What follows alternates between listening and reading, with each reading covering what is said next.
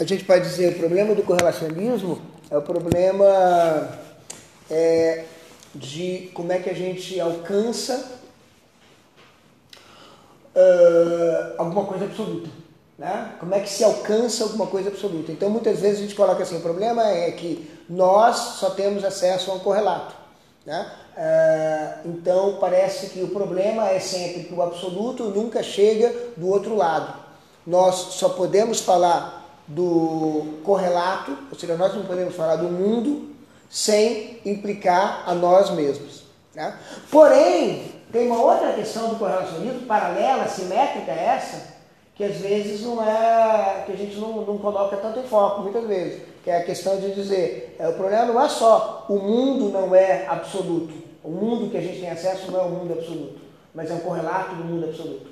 Mas também o nós que a gente acessa não é um nós absoluto, é um nós é, que é um correlato, ou seja, que depende do mundo. Ou seja, não existe um nós substancial, absoluto, que é, por exemplo, a espécie humana, apesar de todo, toda, toda a semelhança entre o antropocentrismo e o correlacionismo, a semelhança é muito forte, o correlacionismo já é, endossa essa distância que Kant faz entre o sujeito humano e o sujeito transcendental.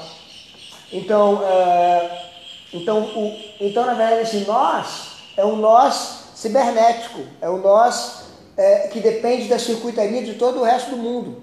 Então, nós podemos ser nós humanos, né? É, mas nós podemos ser também nós é, é, humanos mais máquinas, humanos mais as inteligências artificiais que virão é, humanos mais sujeitos à experiência que a gente nem concebe. Né? É, então, é, isso prossegue assim, no, no kantismo é, do século do final do século XX, início do século XXI, é, da seguinte maneira, é, na forma de um do, do, do, que talvez seja a base do, do que o pessoal chama agora de inumanismo.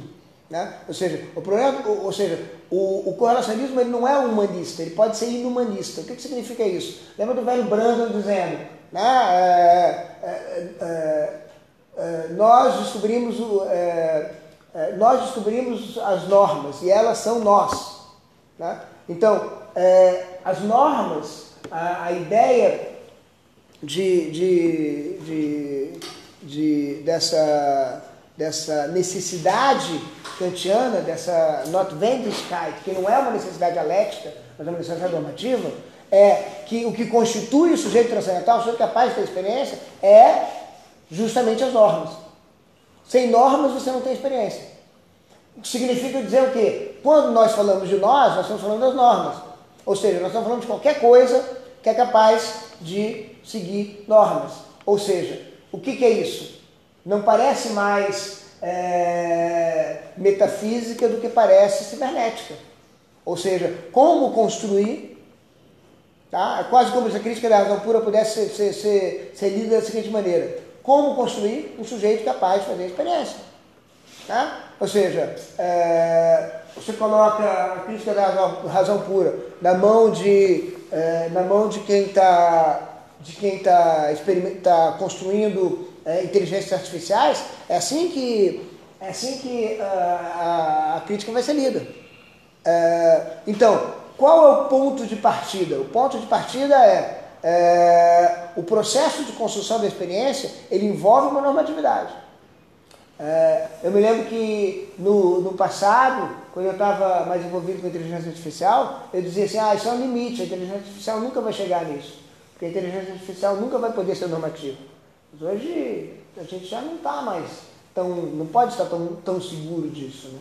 Então, a norma artificial é também, se vocês quiserem, o sujeito transcendental artificial.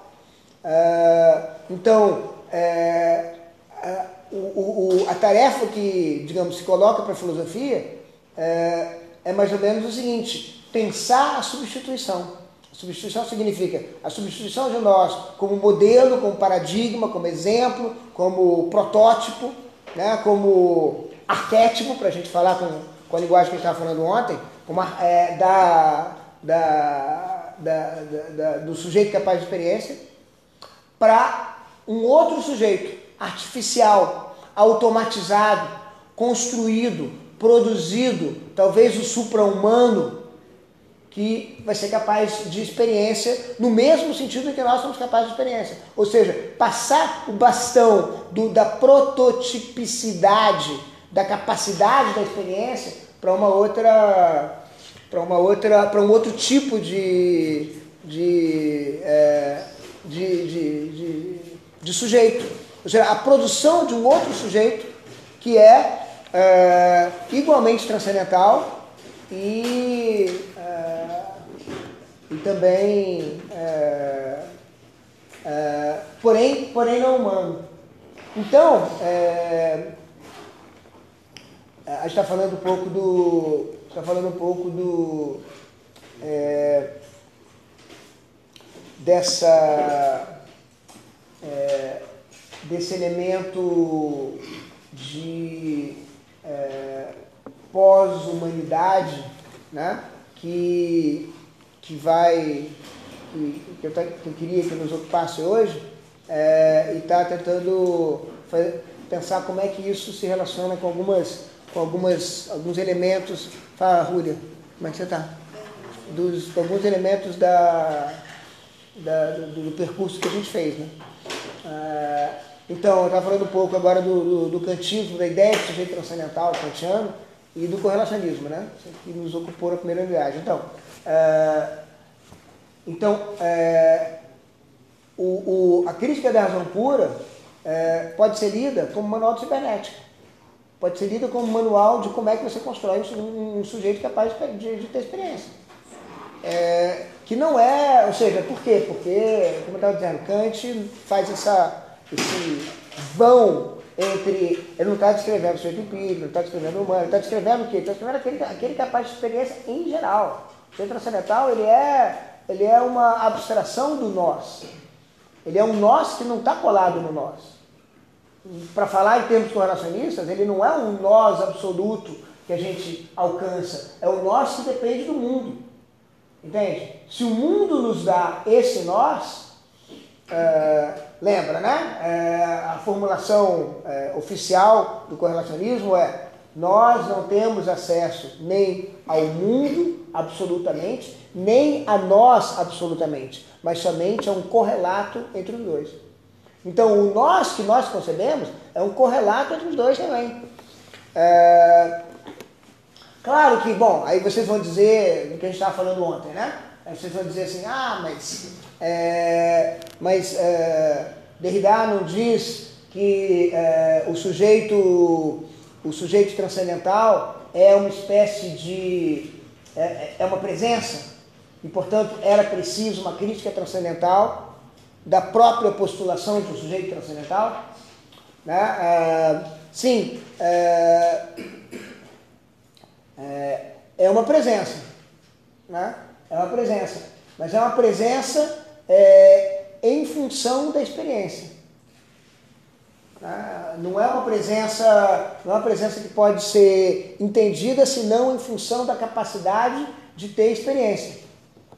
É, então, é, em certo sentido, quando Derrida está dizendo é preciso uma crítica ultra transcendental do sujeito transcendental, o que ele está dizendo é é preciso entender, vamos lá, né? É, o sistema de diferenças que a gente pode entender como aqui como cibernético, que produz o sujeito transcendental. O que, que é que produz o sujeito transcendental?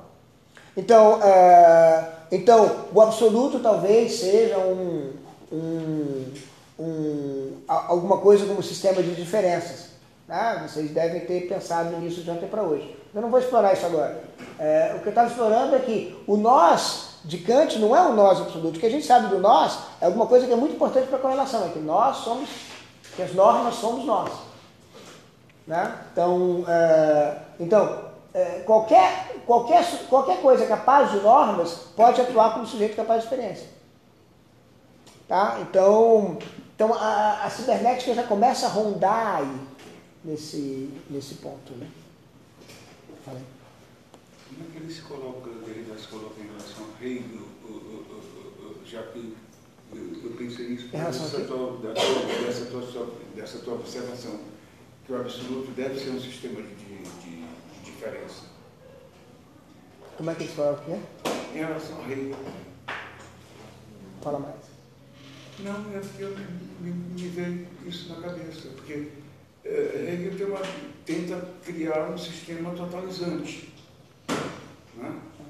algo que chegue próximo do absoluto. Então, se essa tua observação que o absoluto para Derrida poderia ser um sistema de diferença, como é que eles colocam em relação a isso? É, é, na verdade, assim, é, não é exatamente absoluto. Primeiro, não é uma totalidade. O suplemento não cria totalidade. É muito importante. É, e também não é exatamente o absoluto, mas é, é, digamos, aquilo que está para além da, da presença. Né? É, aquilo que está para além da presença seria, seria aquilo que traça a presença, que produz, né, que produz a inscrição da presença. Ah,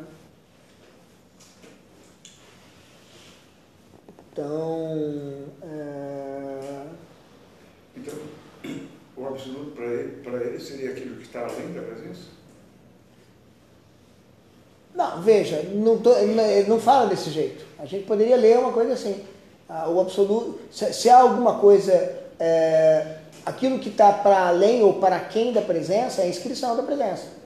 Então, se é, alguma coisa corresponderia ao absoluto no sentido do meia-sul, né, no sentido do que está para além do correlato, é o que está para além da presença, aquilo que inscreve a presença. Né? A- a- a- o campo em que, ele tá traba- que Derrida está trabalhando isso não é um campo, não é, não, não é o campo, digamos assim, é, do, do que está para além da experiência, né? do que está para além da presença. É, porque, em certo sentido, não se trata tanto de além, ele vai dizer, e aqui é importante é, o elemento heideggeriano, não se trata tanto de além, porque se falar de além, entende? Percebe? Falar de além nesse sentido, é, ele já invoca também um- uma presença, a presença que está além. né? Já invoca já invoca a ideia de presença, a ideia de presença, a ideia de presença, presença como Heidegger e Derrida traduzem a palavra usia. Né? A gente acho que falou disso aqui, né? Então usia é, não é substância, usia é presença.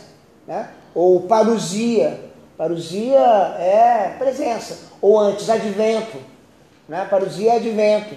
Então, o advento é alguma coisa que tem alguma coisa quem, uma coisa além, a presença se presencia, se apresenta, né? e depois se oculta.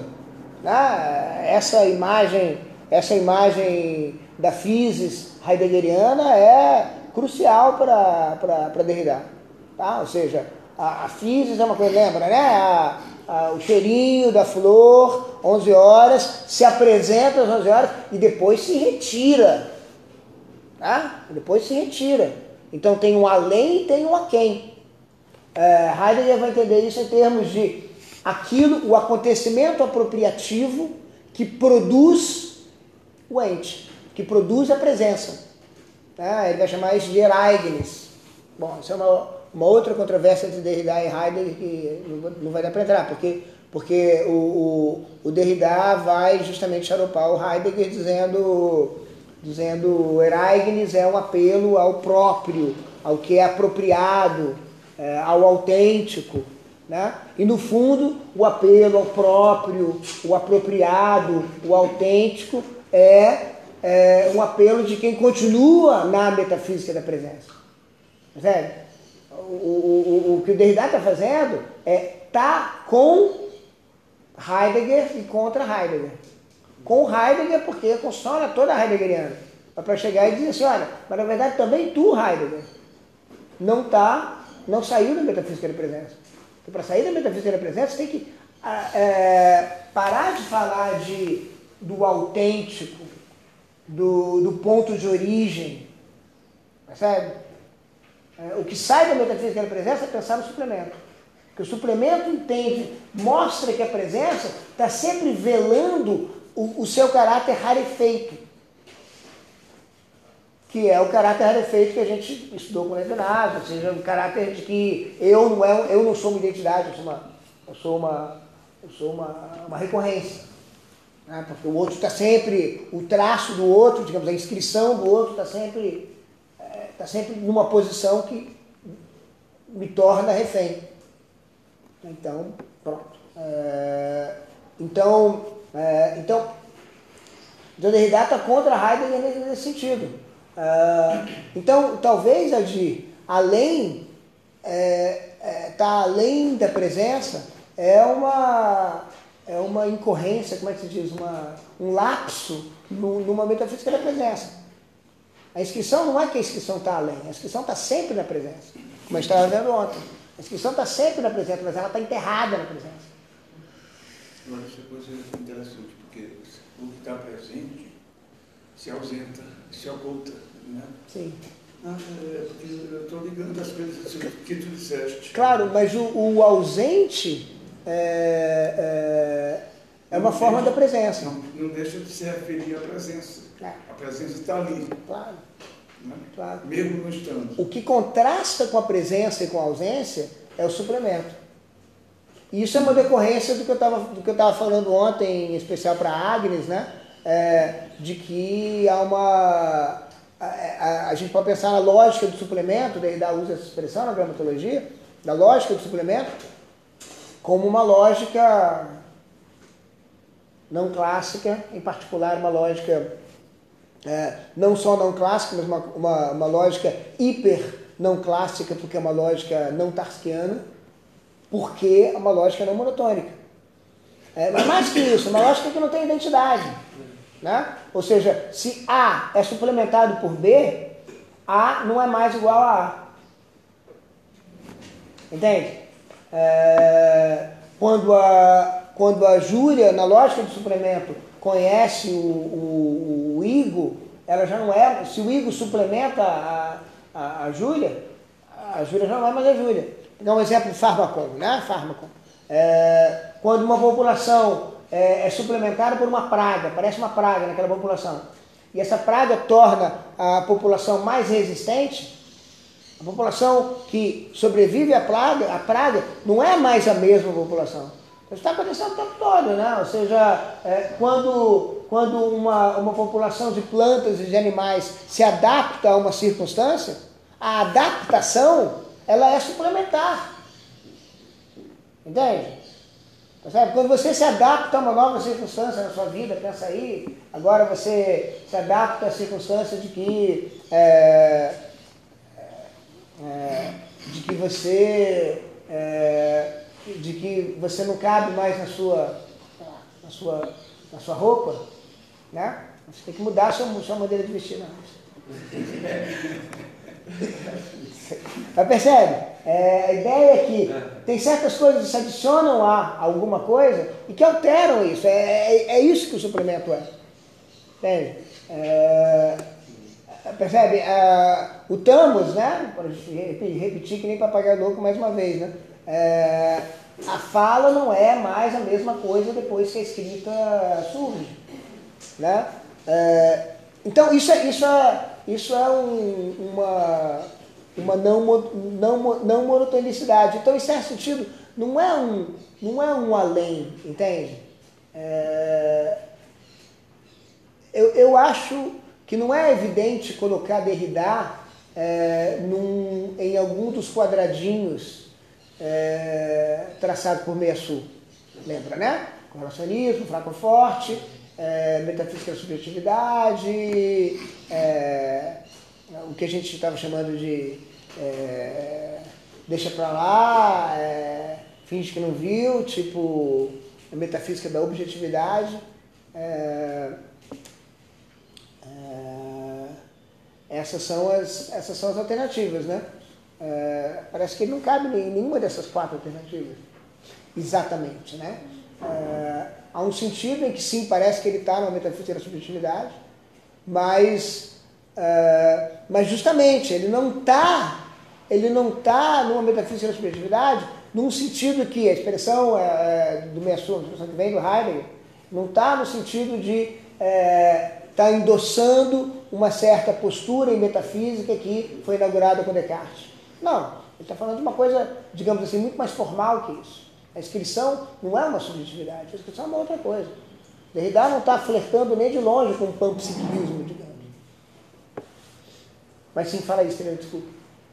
É sobre essa, assim, né, essa questão que a gente vai tratando com Deleuze, assim, que a gente estava trazendo dessa questão da imanência, né, que uma vez esse sistema de diferenças, ele meio que se expressa nesses traços, né, que se expressam, isso é a questão também da infinitude que eu queria, que estava com dúvida, assim, né, como, como se dá essa questão desses traços que eu diferencio o eu do outro, eu não tenho essa diferenciação que Levinas está fazendo, assim, né, tem, tem essa identidade, não sei se esses traços apresentam, apresentam, apresentam uma identidade de diferenciação, seria exatamente esse processo de imanência da, desse sistema de.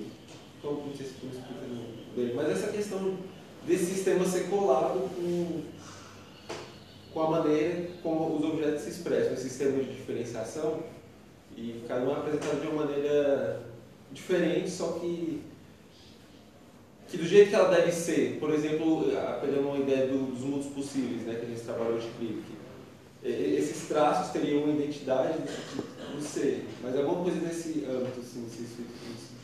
Não, assim, é... esses traços eles são suplementos, né? Eles são inscrições. Eles não têm. É... Mas, mas toda vez que você olha para eles, você olha para eles como presenças. Uhum. Então, pronto, né? Então, é, tá aí o, o, o, o tema heideggeriano presente outra vez. Está tá oculta na presença, está enterrada, está velada. Né? Então, é, então o outro está presente em você de uma maneira velada.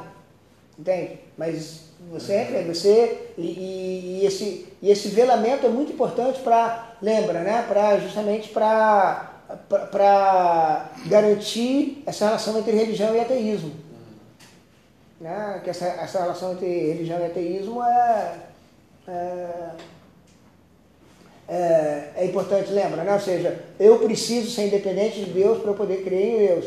Porque senão, se eu for dependente de Deus, eu, eu simplesmente estou necessariamente conectado a Deus, então não tem nem opção, eu não posso, eu não posso ser religioso ou não, não, não parte de uma liberdade. A minha fé não parte de uma liberdade. A fé, eu tenho que ser capaz de é, ser independente sem Deus. Então, eu, eu tenho que ser capaz de ter uma identidade. Só que essa identidade, ela não é, digamos assim, uma presença plena. Ela é uma presença rarefeita. Porque ela, ela, ela não subsiste por si mesma, ela subsiste por meio de uma inscrição. Né? É, bom, é, rapidamente a gente pode voltar a Descartes, o de filosofia. É, quando ele, ele define claramente, uma coisa já está implícita em Aristóteles, mas que ele define implicitamente o que, que é a substância. Ele está falando de usia. Tá? Então vamos falar de usia, porque para a gente não ficar falando de substância, porque aí vai confundir a nossa vida com, essa, esse problema de tradução.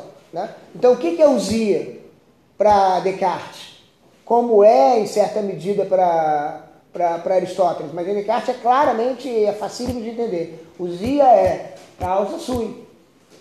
Mesma coisa vai ser Spinoza. É a concepção moderna de usia. É causa sui. Significa o quê? Aquilo que causa a si mesmo. É, colocando em termos de Derrida, aquilo que se inscreve a si mesmo.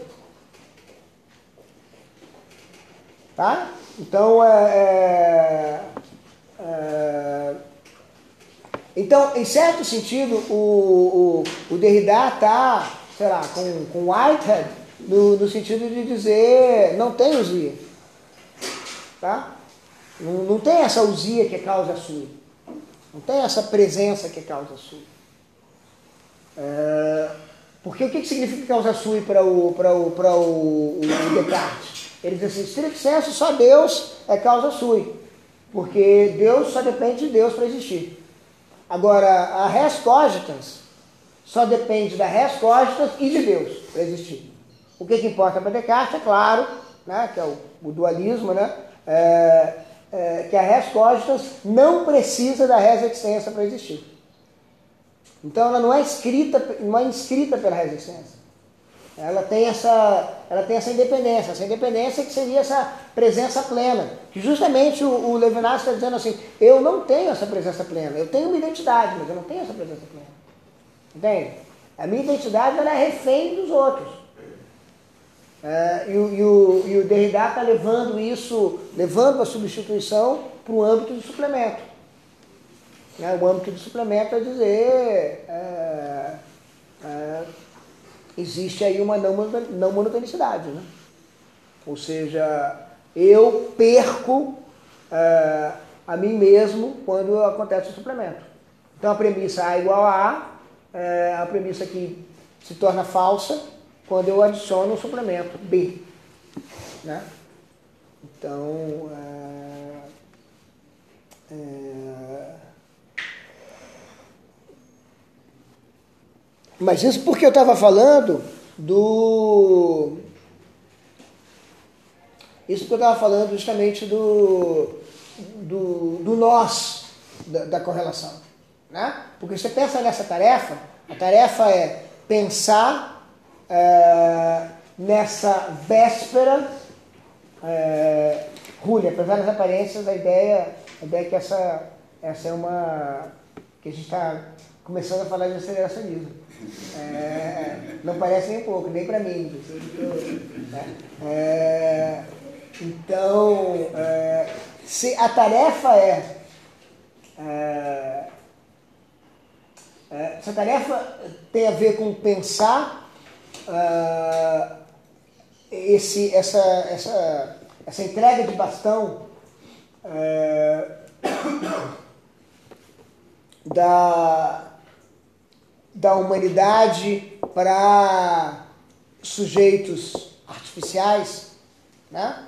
Uh, essa entrega de bastão para construtos ciborgues para inteligências artificiais, essa gradativa paulatina, mas é, de aceleração crescente, é, substituição é, de nós em relação a um autômato, é, em direção a um autômata, né? em direção a inteligências artificiais, em direção a sistemas cibernéticos que é, não é que prescindem de nós, exatamente, mas que passam por nós e constroem aqui, com aquilo, com os nossos recursos, alguma coisa diferente do que nós costumamos construir.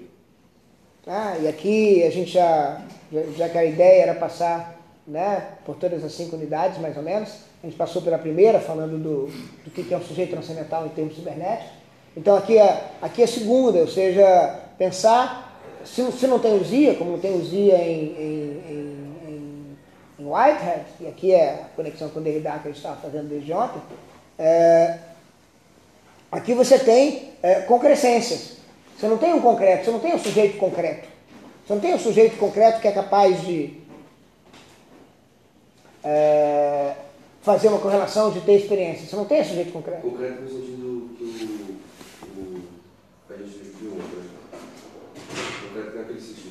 Não, não, não. No, concreto no sentido, no sentido de alguma coisa que. É, é, alguma coisa que está estabelecido independente das capacidades, independente da, daquilo que constitui. Está tá instituído independente daquilo que, que institui o concreto. É, aquilo que é estável por si mesmo. Aquilo que é uma ordem digamos, uma ordem sem, sem sociedade, para usar os termos do, do, do. Aquilo que é uma, um constituído sem constituinte. Né? Então, o que, que acontece? É sempre, é sempre é, o concreto, não há concreto em, em, em Whitehead. Há sempre uma concrescência. Há sempre um processo, um produzir de concreto. Né? Então, as entidades atuais, elas não são nada mais do que capacidades de, de, de experiência. Então, o que, que significa isso ciberneticamente? Vamos lá, né? Significa que é, a passagem do bastão para um artefato, para um, um, uma inteligência artificial, é a passagem, é, não significa dizer exatamente nós vamos ser substituídos por inteligências artificiais, mas nós, enquanto é, material, nós, enquanto conjuntos de é, entidades atuais, nós, enquanto nexos, vamos ser rompidos e, vão, e, e, e essas entidades atuais elas vão entrar em outras concrescências, em outras alianças. É, elas, vão, elas vão ser aproveitadas de uma outra maneira.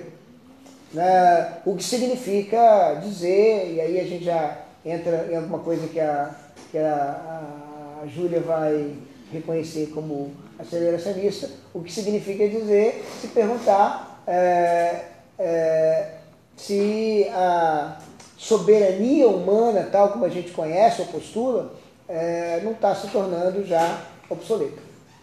A obsolescência, ou seja, o tema da obsolescência da soberania humana, né? que é um tema aceleracionista típico. Né?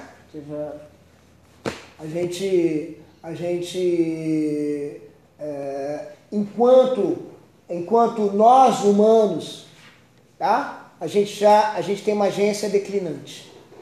Né? A gente tem uma agência, uma capacidade de, de, de, de soberania é, cada vez mais difícil de reconhecer nesse sentido. Né? É, então, é, e, e, e, por quê? É, isso tem um pouco a ver com essa ideia de que é, nós vamos nos tornando comandáveis. Que alguém poderia dizer assim de maneira, de uma maneira menos, menos heideggeriana, né? É, a nossa comandabilidade, ou mais heideggeriana, não sei, é, é, a nossa comandabilidade ela vai se tornando conhecida. A gente sabe o que, que comanda nós, a gente sabe o que faz com que as coisas se apresentem, se presenciem. Tá? É, e aqui eu estou tentando conectar justamente com a unidade, com a unidade 3, em que a gente estava às voltas, por exemplo, com a, com a fricção entre mundo e Gestel, né? Heidegger no, no Bremen. Tá? Então, o que, que significa isso? A nossa comandabilidade, ou seja, a gente sabe o que, que, o que, que faz o sono chegar. A gente sabe é, o que, que faz o. como a gente sabe o, o que faz o, o, o, a flor apresentar esse cheiro. Então a gente pode artificializar isso, a gente pode automatizar isso. A gente pode. É, a gente pode comandar isso. A gente pode ter a, a, a inteligência das coisas, a inteligibilidade das coisas separada delas. Tá? Então, essa extração de inteligibilidade, que se aplica ao mundo, se aplica a nós, tá? faz com que nós também podamos, possamos ser, ser comandados. De fato, nós fazemos isso. De fato, é, o, os dispositivos que a gente faz uso, eles são é, de uma inteligência, digamos, global limitada, mas não importa. Né? Eles fazem, é um comprimido para te fazer dormir. Entende? É um comprimido para te fazer dormir. É, e veja, é, não é, é, não é que. De novo a questão da, da, da escrita da fala. Né? E ditamos contra Toit. Não é que eu é, sei o mecanismo e controlo o mecanismo. É que eu controlo o mecanismo, mas eu não sei o mecanismo, eu sou ignorante do mecanismo. Eu, na verdade, nem sei mais, alguém pode dizer, eu nem sei mais me colocar para dormir. Né? É, é, antigamente você dizia assim, ah, eu, eu, quando eu era jovem, eu cantava carreirinhos, um, dois, três, um carreirinho, dois carreirinhos, três carreirinhos, e tinha toda uma estratégia e eu acabava dormindo, percebe? Agora eu sou ignorante disso, porque eu tenho a técnica da pílula. Eu tomo a pílula e durmo, acabou. Eu entreguei esse, esse poder para o dispositivo. Eu entreguei o comando para quem? Para quem tiver o dispositivo, ou para o próprio dispositivo.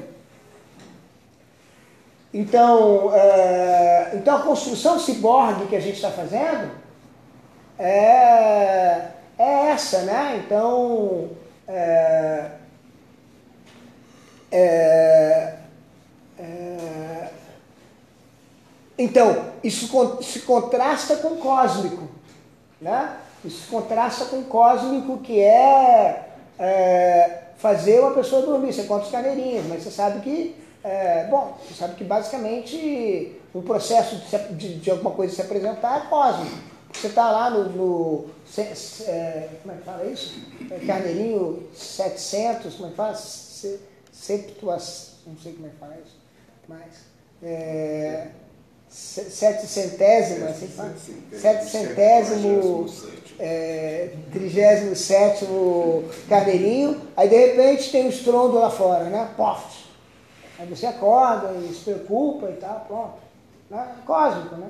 A pílula te tira do cósmico, te, te imuniza do cósmico. Diz assim, você vai obedecer. Aquela parte de você que vai dormir vai obedecer a essa pílula aqui, independente do que você queira, independente das suas preocupações, independente das suas ah, caraminholas, independente das suas ah, do seu controle sobre o sono, sobre o Morfeu, sobre o sono que se presencia, independente do cosmos, independente do que lá fora. Entende? Percebe? Você vai dormir, às vezes você dorme, as pessoas dormem, o, o lugar está pegando fogo, mas você está sedado.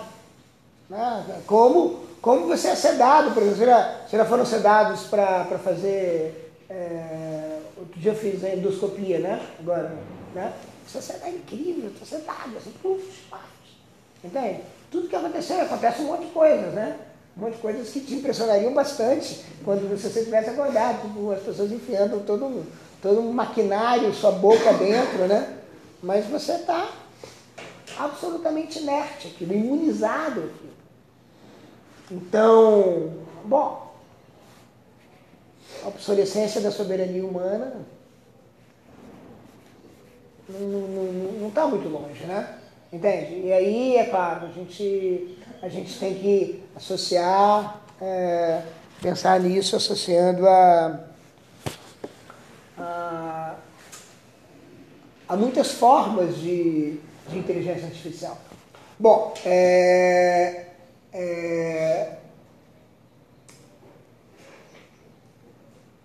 essa passagem de bastão, que é uma passagem de bastão que não é clara, porque assim como nós e o mundo, né, no, no caso correlacionista, o nós também não é claro, porque o nós depende de uma correlação, não tem um nós absoluto que a gente está supondo.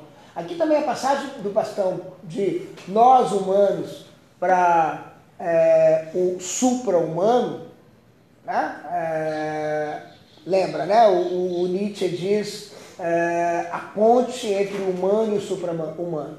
Que agora, né, no século XIX, as pessoas dizem assim, que hoje em dia a gente sabe muito bem que, que tipo de coisa é isso, né? É justamente o ciborgue, é justamente é, a inteligência artificial, né? É, é, é, essas inteligências artificiais que ganham dos melhores é, os melhores enxadristas e os melhores jogadores de gol, né? Porque o xadrez é uma coisa antiga, já tem 20 anos, né? Mas o, o, a novidade dos últimos cinco anos é que as inteligências já ganham os grandes mestres de gol, né? Que é um jogo de estratégia, né? Então, uh, eu, eu sempre digo assim, uh, vocês podem achar que tem muita coisa que a inteligência artificial não faz, a turma fala assim, ah, beleza, mas prova teorema. Provar teorema, prova, mas prova com teorema que é relevante, né? Entende? Uh, tudo bem. Tem toda uma questão de que a substituição não vai ser uma substituição total. Algumas coisas do humano vão se perder e vão se perder mesmo. Né? E talvez a capacidade de fazer matemática como a gente faz, ou para chegar mais ao ponto, fazer filosofia como a gente faz, talvez se perca.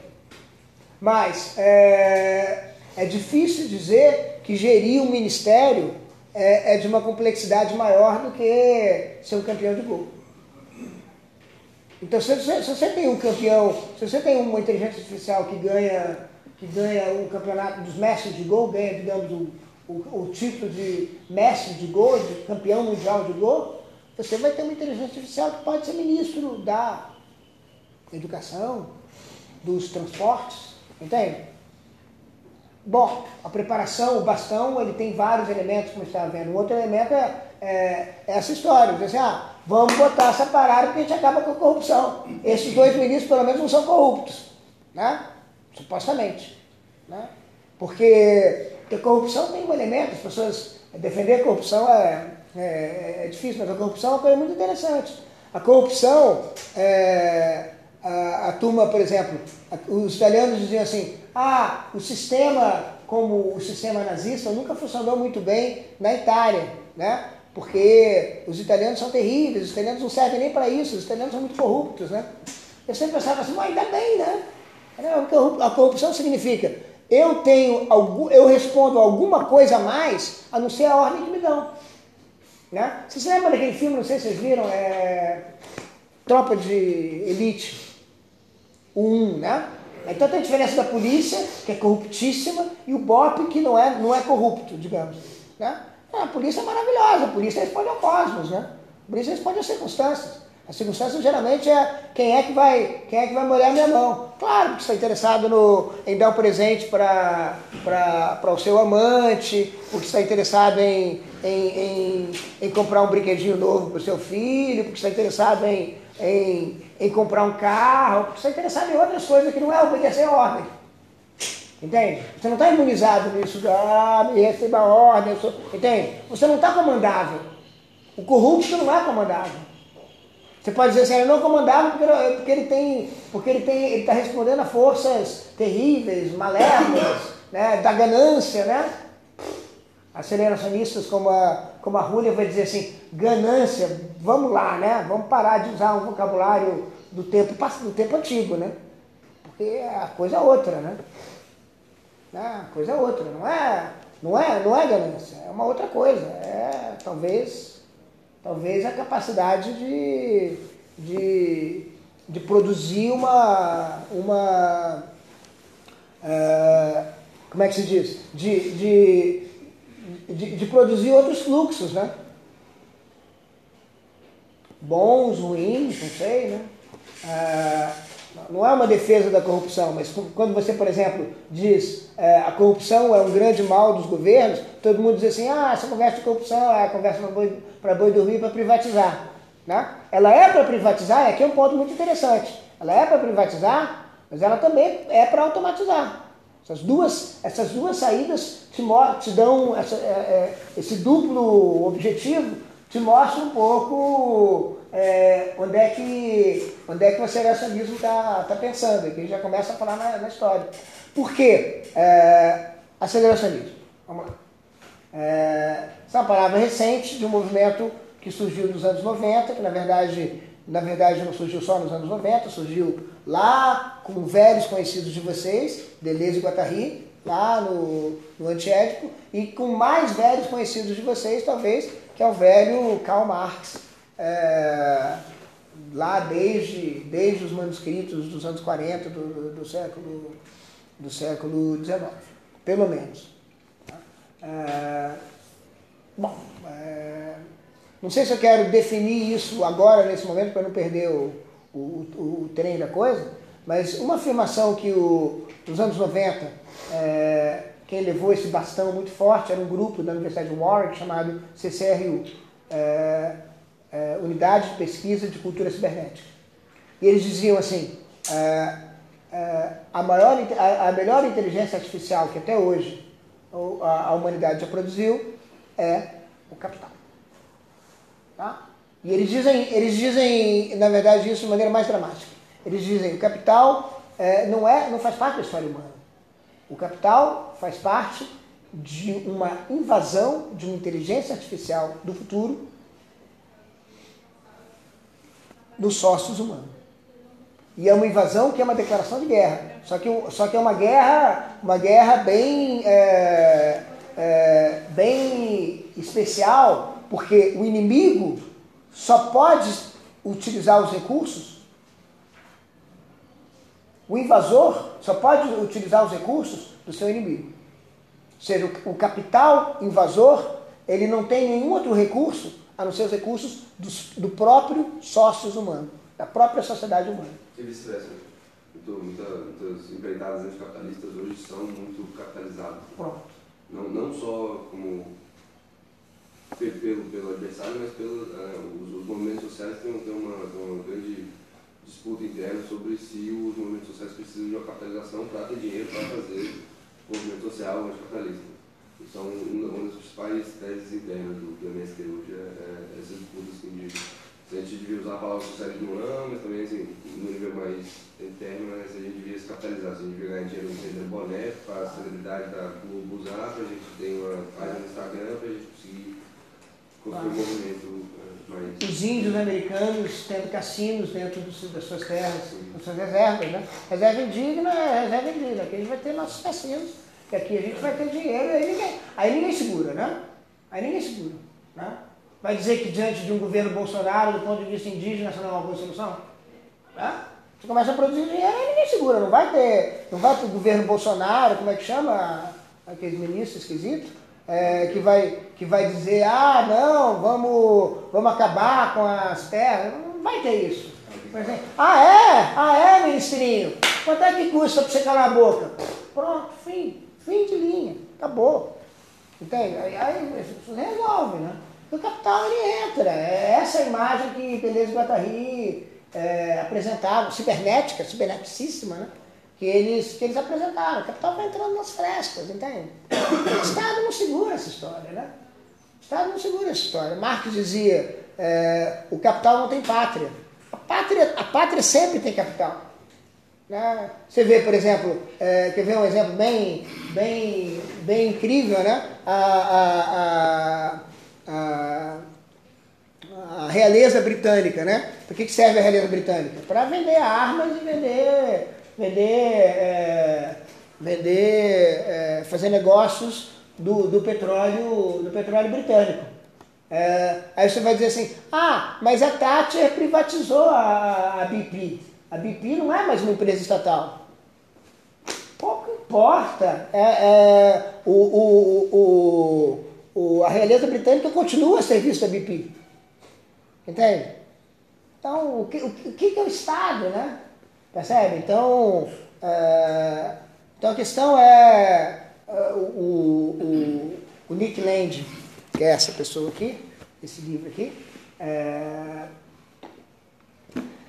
tão controverso, é, ele diz a, a esquerda está totalmente, tá totalmente lutando contra, contra o, que não, o que não vale a pena lutar, né? Tem que, de, de alguma maneira, se repensar drasticamente, porque, porque senão ela vai estar simplesmente mantendo, é, é, não entendendo que a guerra é cósmica, digamos. Né? Que se trata de uma guerra cósmica é, com essa inteligência artificial que está utilizando a nós mesmos para produzir inteligências artificiais que vão ser, talvez, corpos. Porque o capital tem uma coisa que o capital não tem, que é corpo.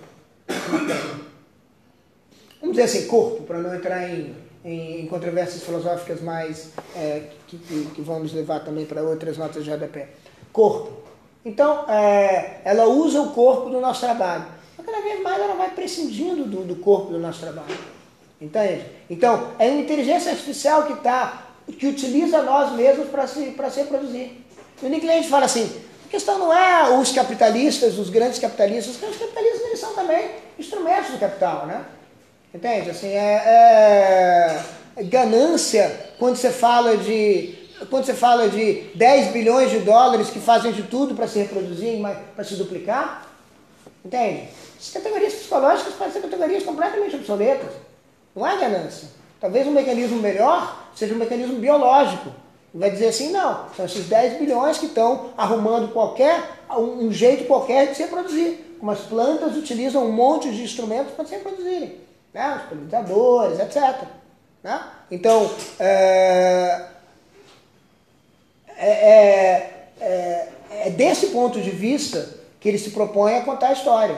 Não, não do nosso ponto de vista. Por isso, esse título Fang Númera, né? Que, que, que, o pessoal traduziu no blog como Númera com Presas, que é muito ruim, mas seria é, Fang, você sabe o que é Fang, né? Fang é esse dentinho assim, né? Como é que se traduz isso? Hã? Mas presa não é bom, porque presa tem outro sentido, né? É aquela história toda do escolher fármaco versus fármacos, né? Que é, o, que é o problema da tradução. Hã? É, é, coice, né? Eu, eu, não é bem isso, mas eu acho que, eu acho que uma tradução melhor seria número com coice, né?